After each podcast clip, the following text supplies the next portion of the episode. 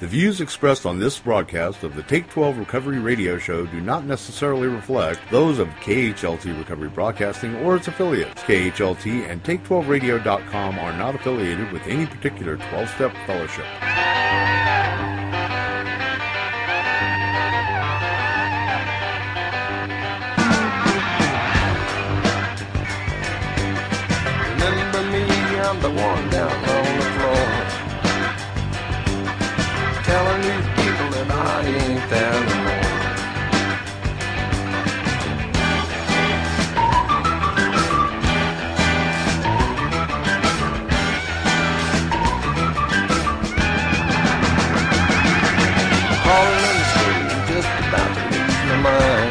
Welcome to Walking Through the Big Book with Chris Schroeder and Monty Meyer.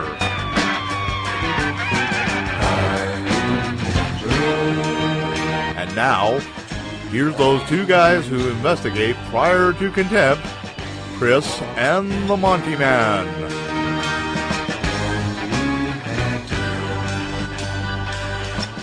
Investigate prior to contempt.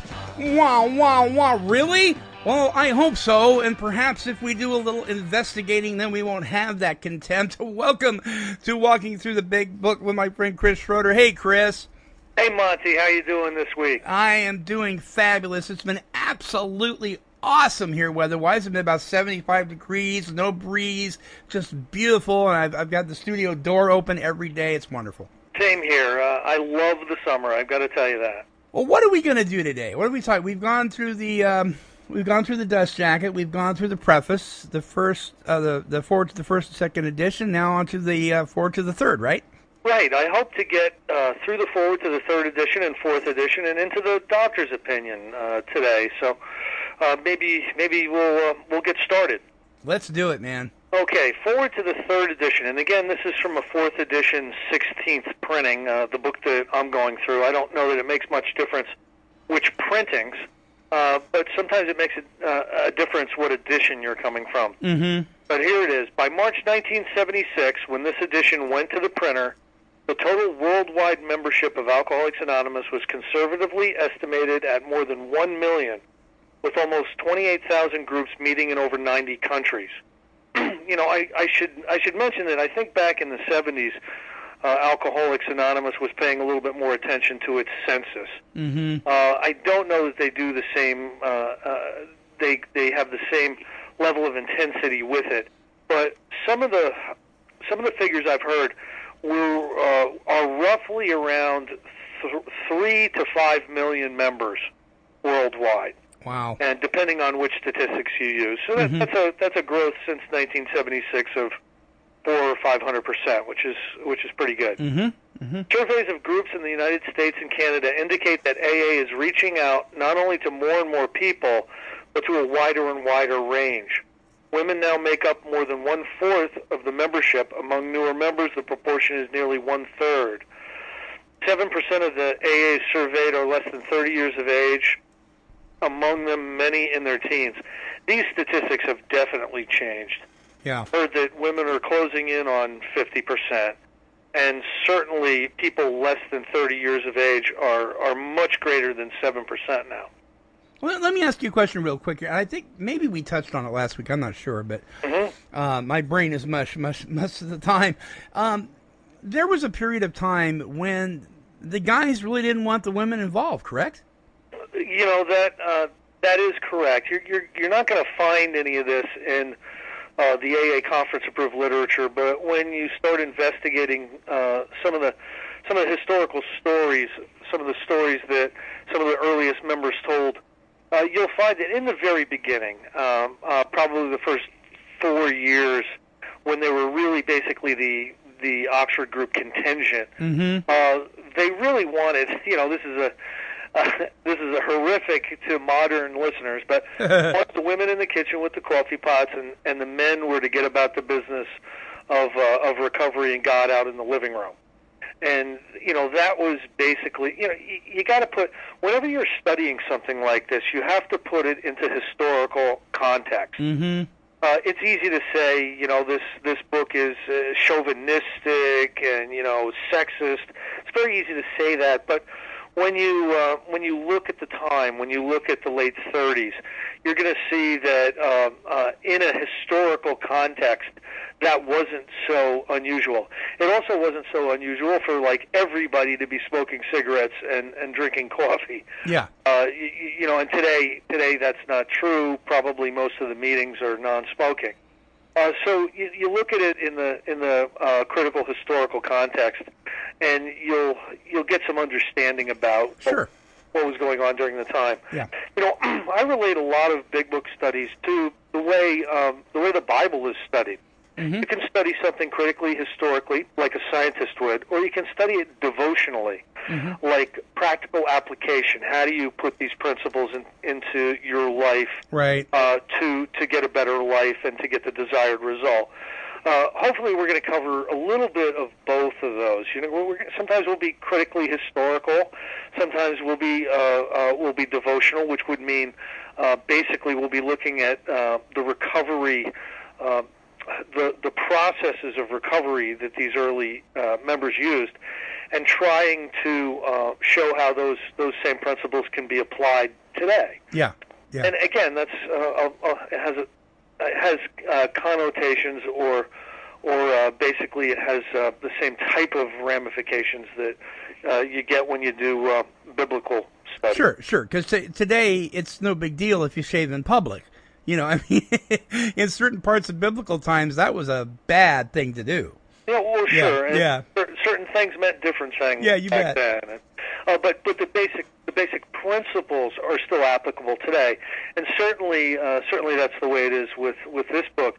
The principles that worked so well in the late 30s for recovery from alcoholism, they still work. They're they're spiritual principles. They they don't change over time. Uh, you know you're not going to come up with a better pill every year. Right. That's not. unfortunately that's not uh, the recovery uh, how the best um, uh, recovery experience is to be had today. Mhm. Uh, you can't really have it uh, medically, uh, although uh, medicine can help. Sure, The, sure. the basic principles of the AA program, it appears, hold good for individuals with many different lifestyles. Just as, just as the program has brought recovery to those of many different nationalities. Again, when it says basic principles of the AA program, I believe what they're talking about is they're talking about certainly the steps as uh, the primary uh, methodology of recovery, but they're also talking about the principles. Inherent in this book are, are many, many principles that are applicable to one's uh, behavior, how you uh, how you operate out there in the world. Uh, but there's also the the program, and certainly anyone that's applied that over the years uh, since 1939 or so, when the book hit the streets, uh, the people that have applied these things have gotten the results of those applications, and and they're basically uh, saying that in this foreword. The 12 steps that summarize the program may be called Los Dos Pasos in one country and Los Dos Etapas in another, but they trace exactly the same path to recovery that was blazed by the earliest members of Alcoholics Anonymous. In spite of the great increase in the size and the span of this fellowship, at its core it remains simple and personal. Each day, somewhere in the world, recovery begins when one alcoholic talks with another alcoholic, sharing experience, strength, and hope. I really like the the, the foreword uh, to the third edition. There's there's nothing in it uh, that I would see um, uh, that that I would see as changed from the beginning. Uh, the foreword to the fourth edition uh, has some things in it that I think they've lost sight a little bit of uh, uh, of the mark. Mm-hmm. Um, in the fourth edition, if you get a first printing fourth edition, you're going to see that there was some statements statements made in the foreword to the fourth edition that created uproar uh, amongst the uh, Alcoholics Anonymous groups, and there was a lot of pressure to change some of the things that were said in it. Unfortunately, I don't have a first printing, or I would show you the differences. But I but I I remember uh, I remember a little bit about them, and I'll point them out as as we go through. Okay. This fourth edition of Alcoholics Anonymous came off the press in November of 2001, at the start of a new millennium. since the third edition was published in 1976, worldwide membership in AA has just about doubled to an estimated 2 million or more with nearly 100,800 groups meeting in approximately 150 countries around the world. So that's an additional 60 countries from 1976. There's been incredible inroads into really uh, third world countries, so the countries in Asia, uh, certainly Europe uh, uh, probably was counted in, in the third edition, uh, but it's it's really really uh, getting around. And again, what happens is uh, expatriates land in a country, and they've been uh, they've been involved with uh, with the fellowship for a long period of time, and you know for their own self preservation and for the good of all, they'll establish uh, they'll establish AA meetings. And a lot of times, what will happen is they will. Uh, they'll, they'll they'll put together service structure because there's there's other material, material available. There's the service manual, 12 concepts uh, for world service. There's the traditions. There's all the information about contacting uh, AA World Services, and they'll start um, a service structure, and that's when basically that's when uh, uh, AA in New York will find out about them. You know, once they start Mhm. registering up and making themselves known and they do keep track of all of this uh, in, in New York, and they try to be as helpful as, as they can. Literature has played a major role in AA's growth, and a striking phenomenon of the past quarter century has been the explosion of translations of our basic literature into many languages and dialects. In country after country where the AA seed was planted, it has taken root, slowly at first, then growing by leaps and bounds when literature has become available. Currently, Alcoholics Anonymous has been translated into 43 languages. They're forever asking for uh, translator volunteers. You know, so if, if anybody knows a bizarre language out there, Uh-huh. uh, check with AA World Services. They, they may be looking for uh, for translators. But some inter- interest, interesting sto- an interesting story about this. Uh, Japan uh, was translating uh, uh, the Big Book, and what was happening was was in Japan, uh, AA meetings were popping up. It's still kind of in its infancy in Japan, uh, but they they really started to do it right. Now it was I found this strange at first when I was told this, but I believe they were on the right track. Obviously, the book Alcoholics Anonymous was first to be translated. What do you think the second book to be translated was? Oh boy, I don't think it was the twelve by twelve. It was not. Um, gosh, tell me, I don't know. AA Comes of Age. Oh, okay, Uh, the history of uh, the conference approved history right. of Alcoholics Anonymous. Uh, they really believe that that should be the next book so that these groups could understand how the fellowship grew, mm-hmm. how the groups grew, and, and what they had learned so that the same mistakes aren't made in that country. Mm-hmm. Mm-hmm. As the message of recovery has reached large numbers of people, it has also touched the lives of a vastly greater variety of suffering alcoholics. When the phrase, we are people who would normally not mix, page 17 of this book, was written in 1939, it referred to a fellowship composed largely of men and a few women, with quite similar social, ethnic, and economic backgrounds. They were mostly all failed white-collar uh, city folk. Yeah. Like so much of AA's basic text, those words have proved to be far more visionary than the founding members could have ever imagined. The stories added to this edition represent a membership whose characteristics of age, gender, race, and culture have widened and have deepened to encompass virtually everyone of the first 100, everyone uh, the first 100 members could have hoped to reach. While our literature has pre- preserved the integrity of the AA message, now here's where, here's what it basically said in the first printing. Um, uh, the, the, this this book preserves the AA message that was.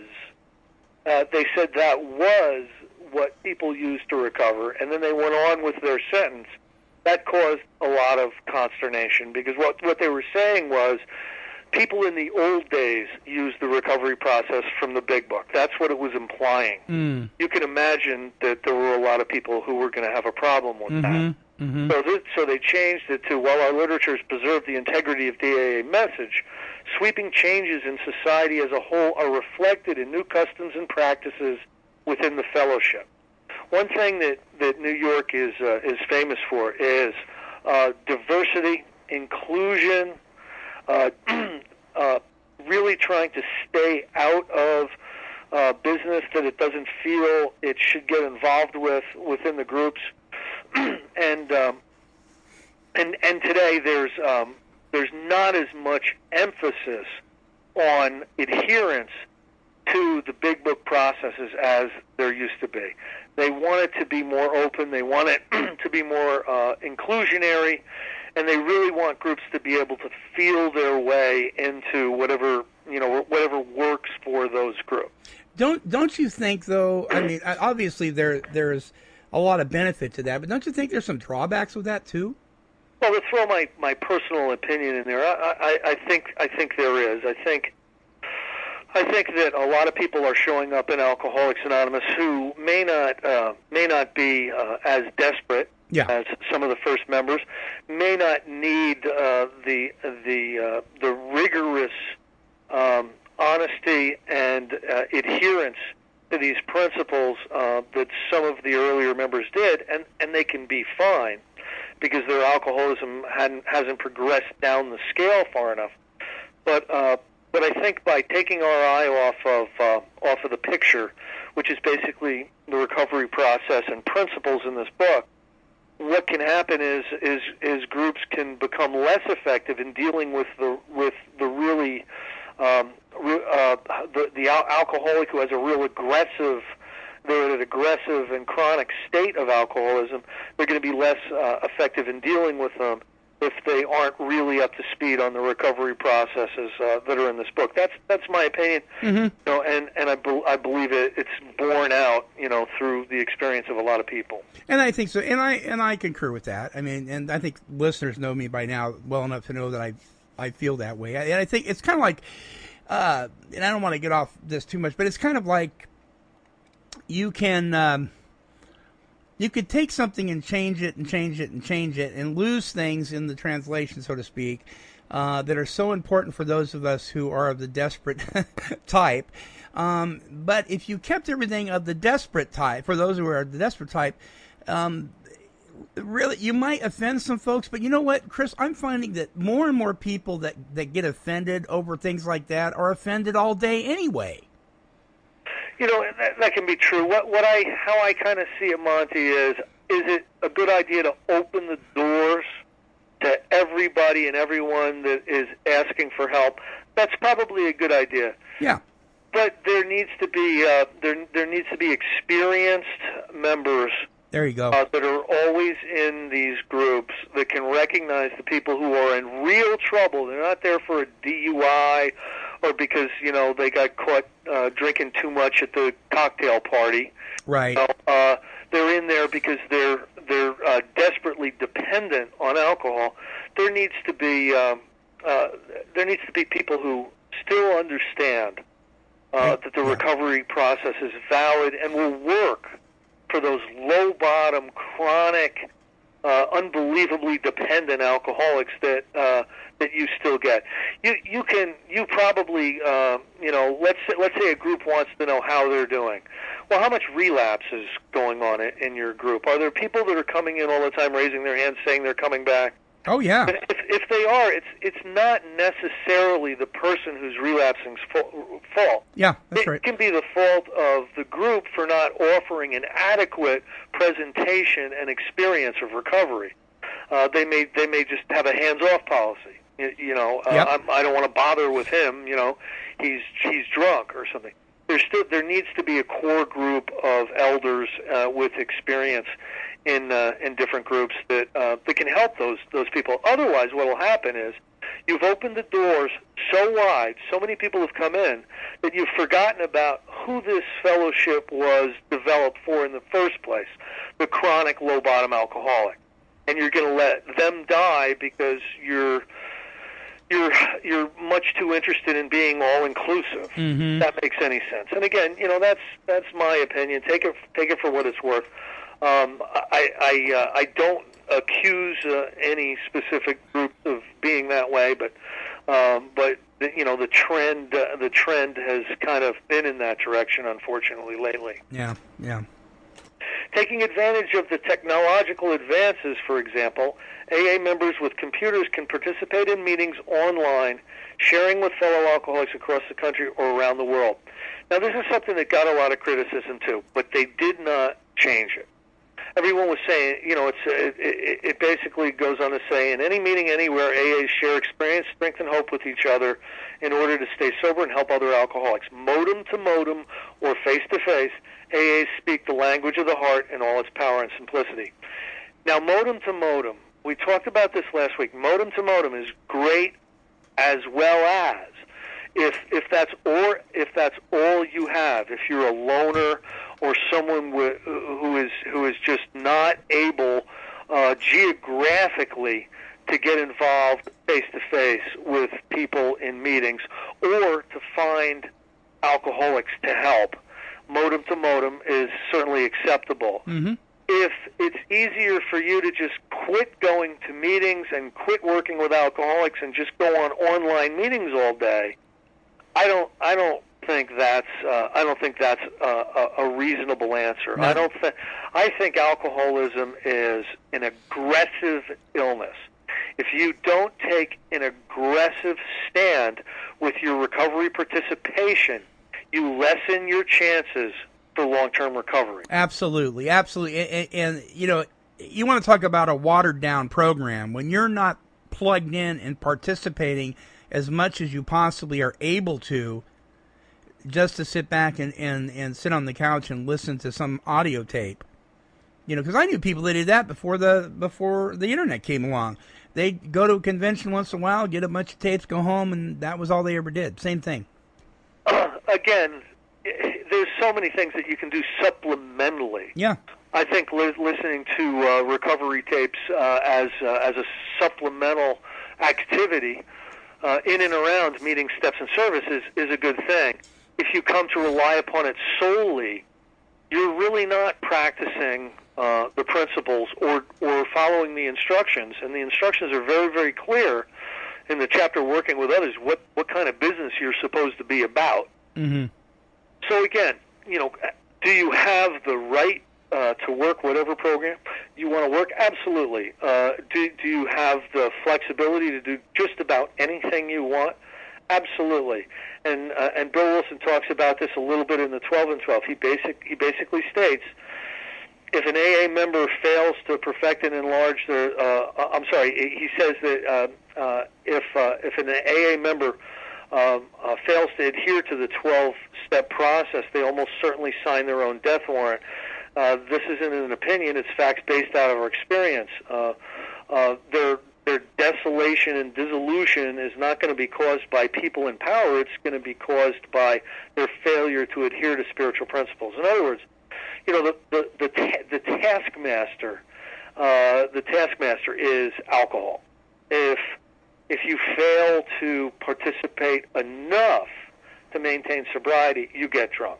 Mm-hmm. And again, your ego is going to want to take responsibility for it. Like, well, you know, I, you know, I got drunk, and I got drunk because of this, or I got drunk because of that. Well, if you're a chronic alcoholic, if you're dependent on alcohol in a big way, if you're what this book describes as a real alcoholic, you have very, very little to do with your with your relapse, except that you have failed uh, miserably at practicing spiritual principles.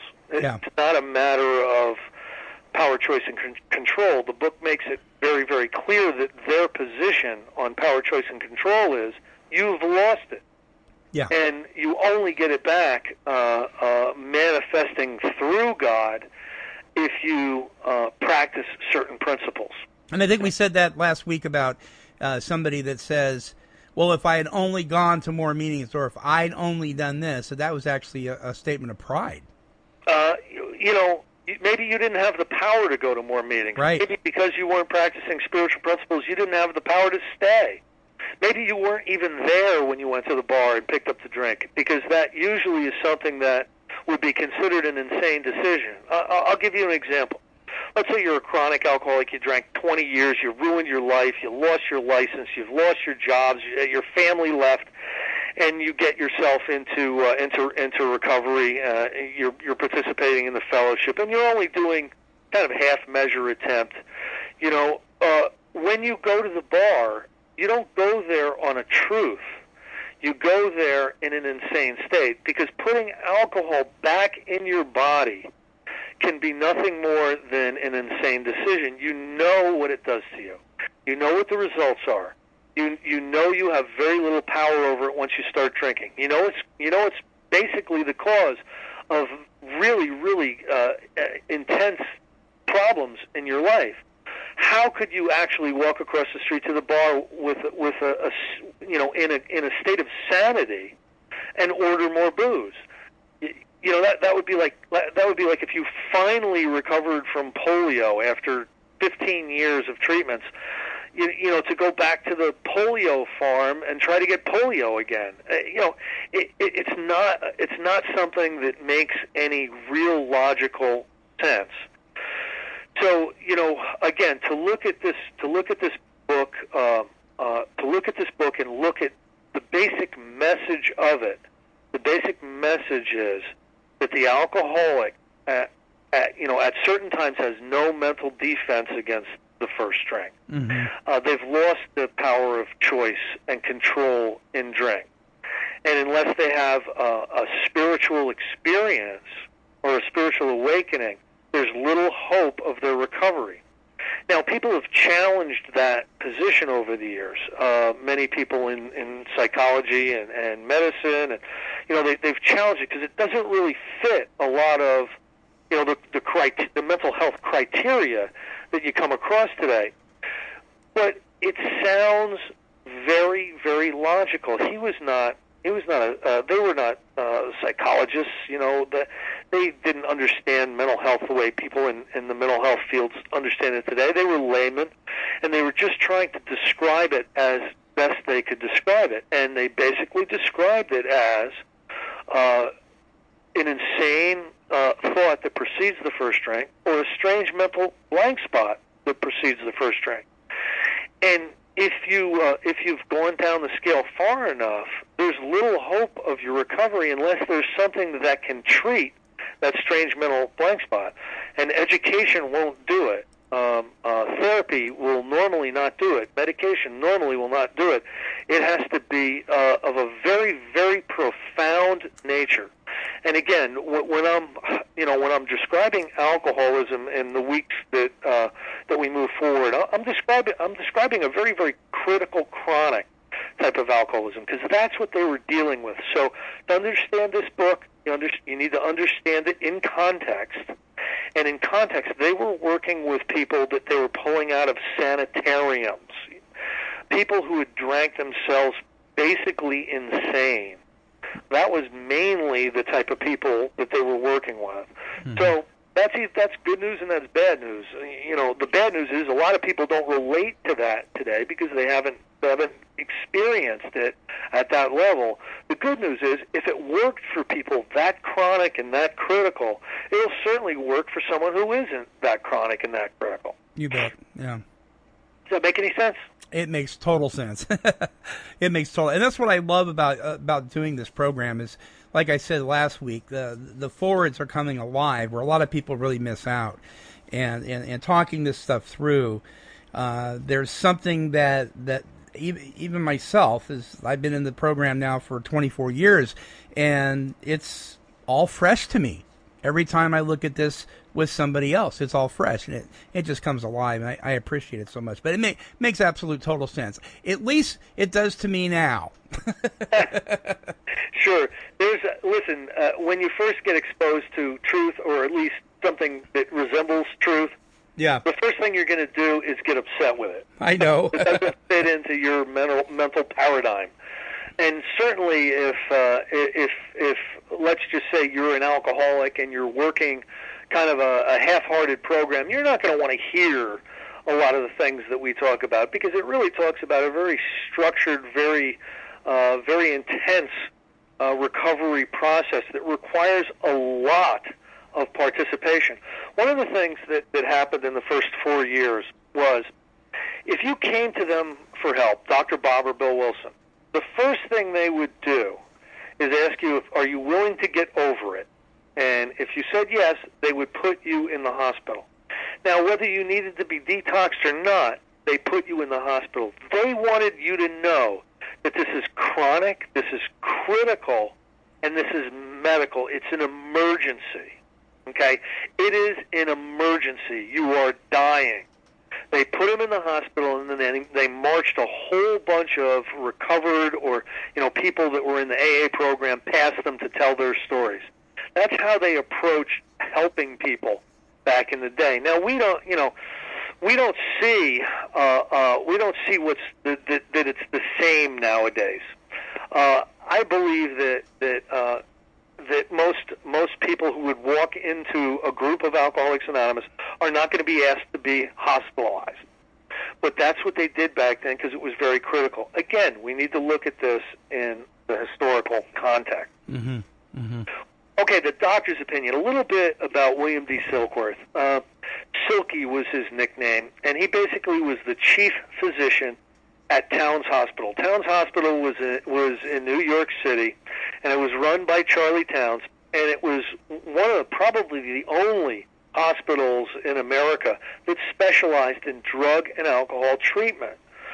Okay, they were few and far between back then. First, first of all, they didn't want to treat alcoholics or people who were addicted to drugs in normal hospitals. They still don't. You know, uh, they do begrudgingly, and and some some hospitals will will put together detox units uh, or addiction units. Uh, but but it was not something that people wanted to do. So the fact that a hospital was built uh, specifically for that purpose in New York City near Bill Wilson was was a very very good thing. Bill went there a number of times. Uh, it, the the number is different uh, when you look look at it from different historians, but at least seven to ten times he was in Towns Hospital to be detoxed. Um, and some of the detoxing procedures were, uh, were were pretty scary. When we get into Bill's story, I'll talk a little bit about them.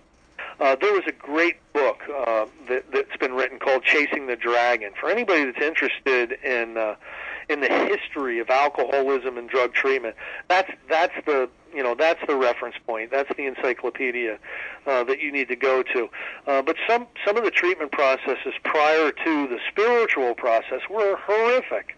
You would not believe some of the things uh, that they would do you know, there are still countries that do things like if you're a chronic alcoholic and you get arrested more than a number of times, they'll pour, uh, they'll pull, they'll, they will pour molten lead down your throat. You know, I mean, if you don't get it after that, uh, they're done with you. You know. Gee. I I mean, you know, it's it's pretty scary. Uh, still to this day, there are some uh, there are some really crazy things going on. But the fact of the matter is, why I'm saying this is, Charlie Towns treated, you know, tens of thousands of alcoholics in his stay there as chief physician. He got to see a lot. Patterns start to emerge. Now, the science of addiction was not very far along uh, when uh, when he was practicing, and some some of the things that they did we would look on and laugh today. But that's the best they had back then.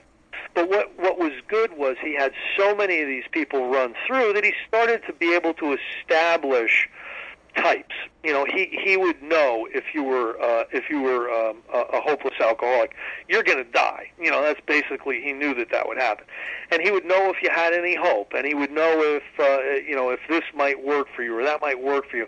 But he started establishing you know information and uh, kind of a mental database about this alcoholism thing. He was not an alcoholic himself, but working with a lot of them, he started to see how they operated, and he learned a lot. And he was basically to give Bill Wilson, in a nutshell, what the problem of alcoholism, and in my book, what the problem of addiction is. And I don't know how far we'll get into the doctor's opinion, but uh, we'll get started. Another thing is, though, is that he did not sign it. Okay, you have to understand. In this letter, he basically says, "These people that I've met that have a spiritual solution have something that's working. Pay attention to it, and I encourage it." But he would not sign that letter. That would basically be like a modern doctor, a modern psychiatrist saying, well, you know, I'm working with all these people, but there's a guy down the street with an Ouija board that seems to be healing all of them. So uh, I encourage that because uh, you know I don't want anybody to suffer. I encourage it, and you know please pay attention to that Ouija board guy. But he's not going to sign it because it's going to make him the laughing stock of his profession. That's kind of what uh, what uh, Silkworth's position was. You know, he hesitated to put his uh, put credibility to the letter with his signature until later on when Alcoholics Anonymous was established to a point where he saw it as legitimate and absolutely valid, and he was not afraid for his career to associate himself with it. Hmm. The doctor's opinion. we of Alcoholics Anonymous believe that the reader will be interested in the medical estimate of the plan of recovery described in this book. Again, you need to take this in context. This was one uh, one medical director's opinion on alcoholism in 1939. Uh, you know, they have they have uh, mental health criteria and everything is completely different today. But convincing testimony must surely come from medical men who have had experience with the sufferings of our members and have witnessed our return to health. A well-known doctor, chief physician at a nationally prominent hospital specializing in alcoholic and drug addiction, gave Alcoholics Anonymous this letter.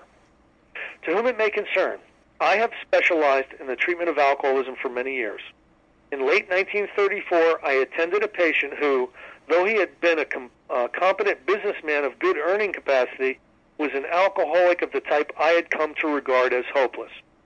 He knew hopeless alcoholics died. You could treat them, you could make them better, you could put a band-aid on their wound, but he knew they'd come in, come in, come in, and then one day they wouldn't come in anymore. They'd be dead. Mm-hmm. That was that was what would happen with him. In the course of his third treatment, he acquired certain ideas concerning a possible means of recovery. What those ideas were were ideas that came from the Oxford group, and we'll talk about that later. As part of his, of his rehabilitation, he commenced to present his conceptions to other alcoholics, impressing upon them that they must do likewise with still others. That's one alcoholic working with another, trying to get them through the steps. Right. This has become the basis of a rapidly growing fellowship of these men and their families. This man and over 100 others appear to have recovered. I personally know scores of cases who were of the type with whom other methods had failed completely. These facts appear to be of extreme medical importance because of the extraordinary possibilities of rapid growth inherent in this group. They, they may mark a new epoch in the annals of alcoholism. These men may well have a remedy for thousands of such situations. You may rely absolutely on anything they say about themselves. That was the first letter. Actually, um, historically, you can find online the original forms of the letter the way uh, William D. Silkworth wrote them. Bill took uh, editorial license and chopped them up here and there uh, uh, I don't believe he, he put any content in that Silkworth didn't already have, but he arranged the letters for this book. So anybody who has a, a deeper uh, a deeper interest in this can find uh, those letters on I think um, silkworth.net. Uh, there's there's a lot of um, of big book history sites where you can find them. Okay. The physician who, at our request, gave us this letter has been kind enough to enlarge upon his views in another statement which follows. In this statement, he confirms what we who have suffered alcoholic torture must believe that the body of the alcoholic is quite as abnormal as his mind. It did not satisfy us to be told that we could not control our drinking just be, because we were maladjusted to life, that we were in full flight from reality, or that we were outright mental def- defectives. These things were true to some extent, in fact, to a considerable extent with some of us, but we are sure that our bodies were sickened as well. In our belief, any picture of the alcoholic which leaves out this physical factor is incomplete. You know what they've learned since the printing of this book is is how alcohol is processed with uh, with the pancreas and the liver and, mm-hmm. and the cardiovascular system of a chronic alcoholic. The chronic alcoholic is not processing it the way uh, a normal temperate drinker would. What, right. what happens is you know, those particular organs deteriorate or change, and they just aren't metabolizing uh, in the same way. And you know, I'm not a doctor; I can't explain that process better than uh, what I've just done. But there are many, many studies out there that will show uh, the process uh, of what happens uh, in uh, in an alcoholic when they consume alcohol. The basic thing that we need to know is that once uh, once those organs have um, have developed to the point where they aren't processing like a normal drinker, it creates what's known as a phenomenon of craving. He's going to talk more about that later. But what that is is that it's an almost unresistible urge, an almost irresistible urge to put more alcohol in your body. And that never happens in the normal temperate drinker.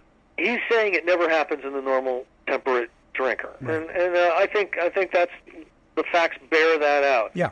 Uh, I I think that with most chronic alcoholics, once once they start drinking, they have to be separated by uh, not being able to get any more, by passing out, or by police. you know, those, those are the three ways they'll separate while they're on their run. Yeah. Um, the the doctor's uh, the doctor's theory that we have an allergy to alcohol interests us. As laymen, our opinion as to its soundness may, of course, mean little. But as ex-problem drinkers, we can say that his explanation makes good sense. It explains many things for which we cannot otherwise account.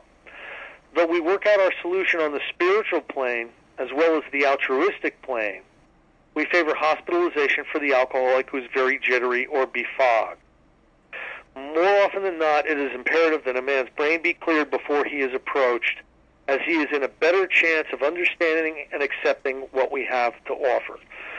Certainly, um, if you're the type of person who's out there doing 12-step calls or helping alcoholics or answering the phone, you know, in the in, in the you know in the in the uh, the phone lines that that they have, you do have to understand that there's a there's a, a responsibility to um, uh, to at least let people know that uh, detoxing from alcohol at, at a certain stage in alcoholic addiction is uh, is dangerous.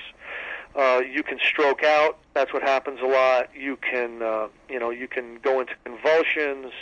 Your aorta can pop. It's it's just not uh, not a good state to be in. So it still is a good idea. We still favor hospitalization for the Yeah. people who are going through delirium tremens or in severe alcoholic withdrawal. Uh, you want them to be uh, safe medically, and it's it's pretty easy for the, the hospitals to make them safe. Usually, they'll give them uh, Librium or, or, or some other sedative, and uh, and and that'll that'll at least calm their bodies down during the detox uh, process, so that their blood pressure will come down, and they'll they'll get them they can get them safe.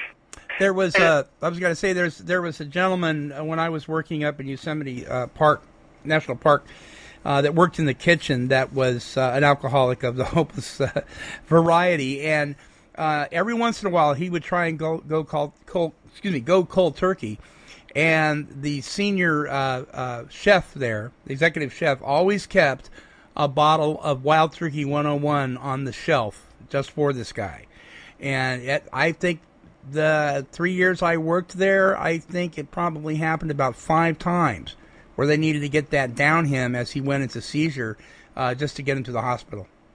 Yeah, it's uh, it, it's a good idea. And another thing that's going to be controversial is uh, if you're going on a 12-step call, sometimes it's a good idea, unless you know uh, intimately know the situation involved. Sometimes it's a good idea to have alcohol. I've done many, many uh, what what is called uh, 12-step calls, which is basically somebody calls for help. They need to get to detox. They they want to stop drinking. Their their you know their life is getting unbelievably ugly. And uh, what what I recommend is uh, is airline bottles. Uh, you get yourself a half a dozen whiskeys, a half a dozen, dozen vodkas. You keep them in your car, and uh, you know if, if if on the way from the person's house, talking them into the car to the hospital, it looks really really grim. Uh, you can you know you can uh, you can make the decision if you have some experience, you can make the decision on whether or not you think the the person needs some alcohol.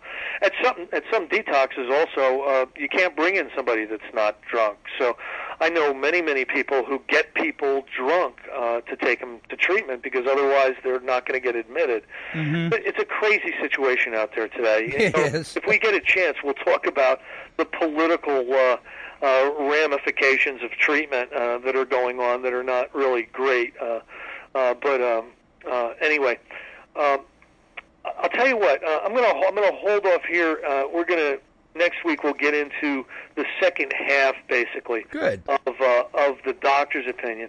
But again, just to talk a little bit about the importance of what Silkworth armed Bill Wilson with. Mm-hmm.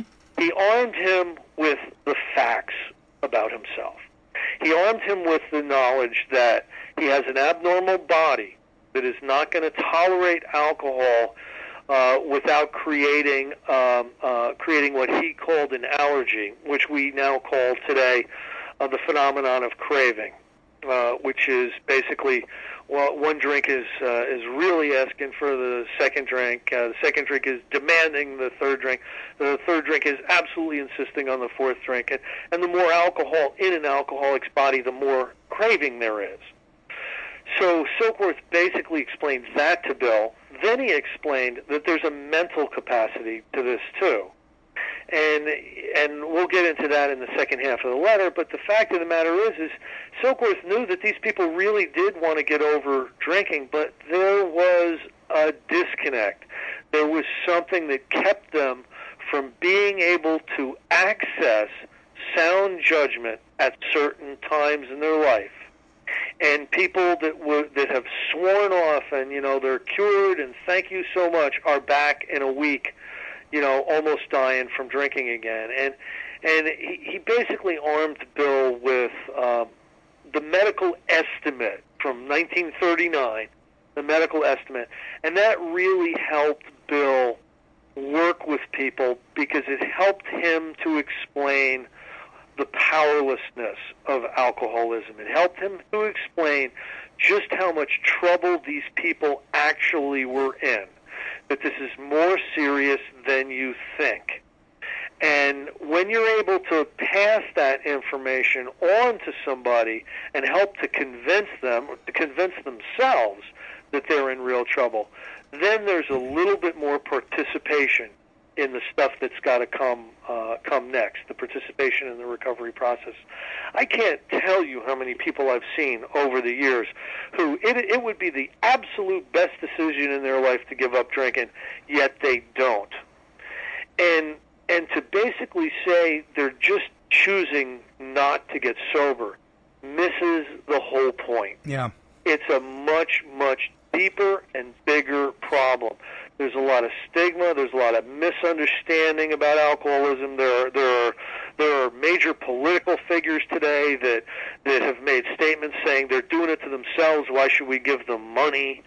I, I mean, there, there's there's a wholesale misunderstanding because it's such an unorthodox illness.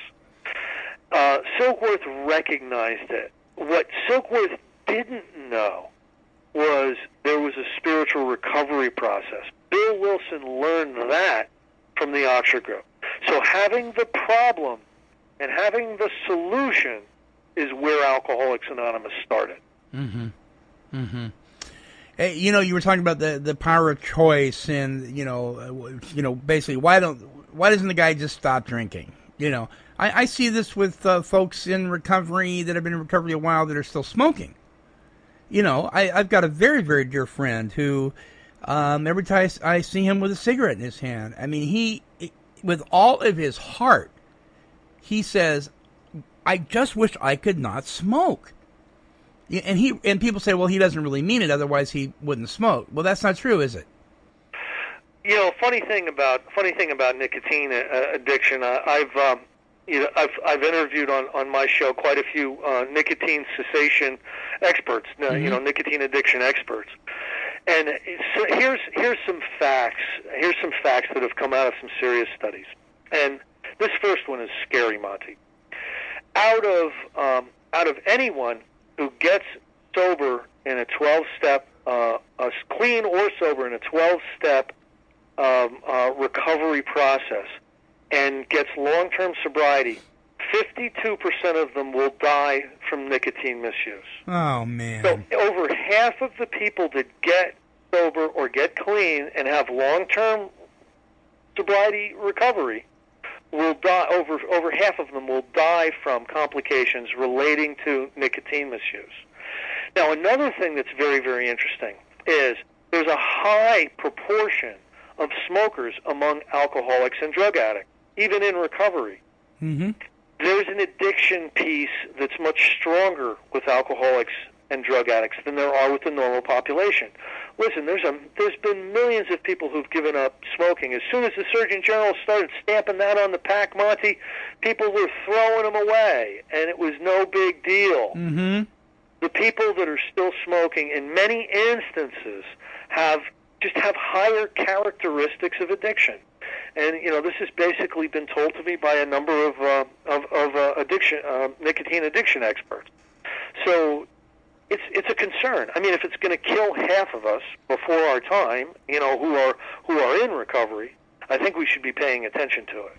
I think we should be paying big attention to it, and, and that's why when they when our uh, our particular home group, one of the last one of the last groups in uh, our area that had smoking meetings, uh, there was a real push to, hey man, aren't we supposed to be applying these things in all our affairs? Why not applying them to, to the smoking thing? Of course, it was a big controversial thing. You know, you didn't have to buy pizza and, and pot to bring people to a business meeting. All you had to say, we're going to have a non-smoking meeting, vote, and that brought everybody out of the woodwork. You know, but uh, I do think I, I, I do really honestly believe that there are areas in our lives that we're just being ridiculous if we don't seek to uh, improve on those. You know, one of my biggest struggles is, is has to do with um, you know eating improper foods, and I struggle with that all the time, and to a place where uh, I I'm very indisciplined with it. Um, but I, I also know, and this isn't to minimize anything, but I also know that I don't do what I used to do. And a lot of the reasons that I don't do some of the things, the, I don't binge eat anymore, that kind of thing, is because of the application of the 12 steps. And uh, if I do not apply and implement those principles in my life when it comes to the food situation, um, I will surely die way before my time. You know, their application of the 12 steps goes uh, across the board. We, we talked the other week is there's over 200 um, 12 step groups uh, that, that use the 12 steps, and basically the only thing they change is step one, what are you powerless over? There you go. And step 12, who do you need to work with? Mm-hmm. Uh, there's there's there's OA, there's uh, there's Food Addicts Anonymous, and many people go into those fellowships at a bottom, at a low point in their life, with a sense of desperation. The same way people show up in Alcoholics Anonymous, and with that sense of des- desperation, and with good uh, good guidance and sponsorship, they can be shown how big their problem is, and if they have the willingness to apply the principles in their lives, uh, they they can become abstinent. You know, becoming abstinent with food is different than with uh, Oh. with alcohol or drugs because you you have to Y- continue. you have to eat. eat, yeah. Uh, but what they will do is they will only eat the food that has been planned out that day. Right. That will be portioned, uh, you know, in the morning, and if they adhere to that, they've been they've been abstinent. They, you know. right, right. So, uh, so again, these these principles are spiritual in their nature, and if when practiced as a way of life, can expel uh, the obsession for almost any obsessive compulsive disorder. Yeah, yeah. All right, great stuff. Well, Chris, once again, it has been uh, just uh, just a privilege and an honor to to be able to do this show. It's it's been great. I hope you have a great week, my friend. Next week we're going to be talking about uh, the second letter from the doctor, and uh, going on from there. Correct? Yes, absolutely. All right. Thank you so much, my friend. God bless you. Monty, you're the best. Take care. All right, brother. Don't forget, my friends, to come back next week when once again, together, we walk through the big book. Bye bye now.